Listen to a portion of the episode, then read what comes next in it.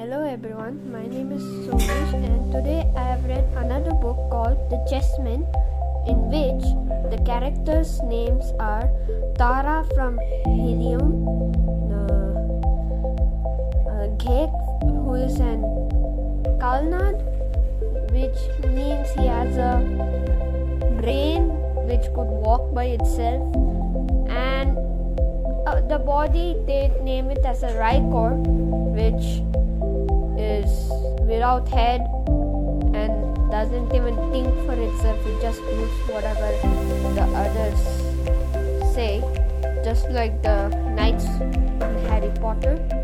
So, um, I read till uh, till Galan of one country I forgot, but when he comes in the kingdom of uh, say Luud, the Dianite's king, he comes in and tries to rescue uh, Tara Helium.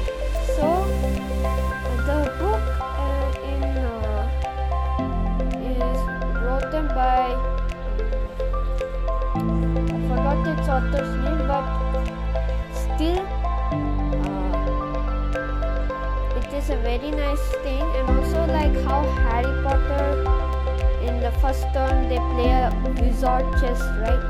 The same thing is here but it's in the last of the story.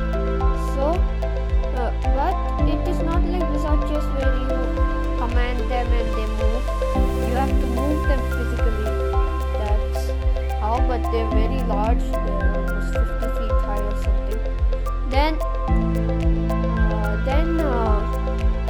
there are also flyers which are unlike skateboards today but they have uh, they can fly in the air by themselves and they also have motors and propellers which are used today in modern ships. And there are also cruise ships. One is the Vanator which Galen used but it overturned and broke. But the flyers are more be- uh, preferred in that than the ships.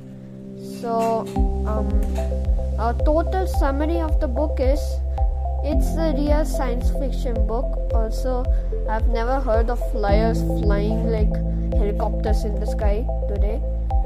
So, thank you